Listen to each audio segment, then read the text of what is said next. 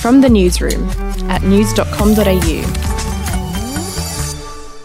Hey, I'm Lexi Cartwright. And I'm Andrew Bucklow. And this is the latest from the newsroom. It's Friday, the 5th of February. We'll start in Perth, where the five day lockdown is set to end at 6 pm tonight. Bars, restaurants, and retailers are set to reopen, and kids will be back at school on Monday. For the next eight days, though, masks will be mandatory for all Perth residents outside of their homes. No new local cases of COVID 19 have been detected in Perth since the security guard working in hotel quarantine tested positive last weekend. Still in WA, and 81 homes have now been lost as a bushfire continues to rage in the Perth Hills. About 500 firefighters are battling the uncontained blaze, which has a perimeter of 136 kilometres and has burnt more than 10,000 hectares. To South Australia now, and a man accused of threatening to kill Premier Stephen Marshall has been acquitted of all charges. Yeah, the 66 year old man called the Premier's office twice in 2018 to complain about the privatisation of the state's prisons. He acknowledged he was very angry during the calls, but denied he threatened Mr. Marshall's life. And in other news, a former Alice Springs publican has admitted to selling alcohol out of his taxi 149 times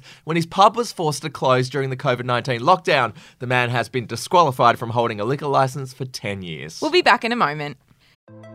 Hey, I'm Felicity Harley and I host Healthyish, where we chat to experts, influencers, and people in the know from around the globe to arm you with the knowledge to make healthier decisions for your mind, body, and soul. I think if we're going to be focusing on health, like sleep is probably the biggest component Oh, of that. I, I think sleep is the cornerstone. like choose the harder option because I've never woken up and gone, I regret that run that I went at 4 a.m. I've never done that. Search for Healthyish and Extra Healthyish wherever you get your podcasts. All right, to entertainment now. And Bachelor couple Laura Byrne and Matty J have welcomed their second child together. They had a little girl named Lola Ellis Johnson. Meanwhile, comedian Amy Schumer has opened up about the name she gave to her baby boy. Now, she called her son Gene and made his middle name Attell in honor of fellow comedian Dave Attell, right? Mm-hmm. But Schumer didn't realize until later that the two names together sound a bit like genital. Oh, genital. lovely. Genital. Yeah. She spoke to Seth Meyers about the biggest downside of her unique name choice.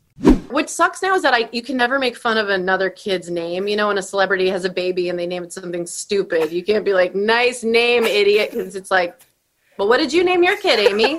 Why didn't you just name him Ballsack Wiener, Wiener Tip? How about that, Amy?"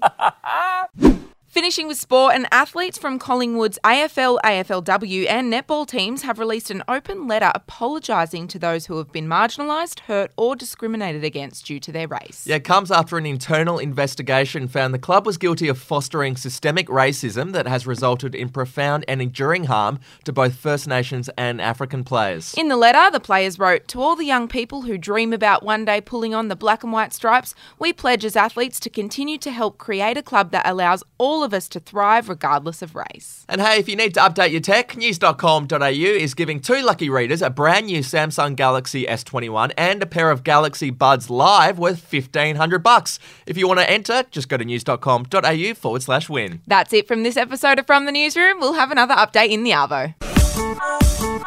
Your update from news.com.au. The podcast Faith on Trial looks into Hillsong, both in Australia and the US, and takes both the listener and hosts on unexpected twists and turns in the story of Brian Houston and the Singing Preachers. There are two incidents involving Pastor Brian. The Australian journalists uncovered a litany of alleged criminal behavior in the megachurch. Financial gifts were being given to the leaders of the church. Listen to Faith on Trial Hillsong ad free on Crimex Plus on Apple Podcasts today or wherever you get your podcasts.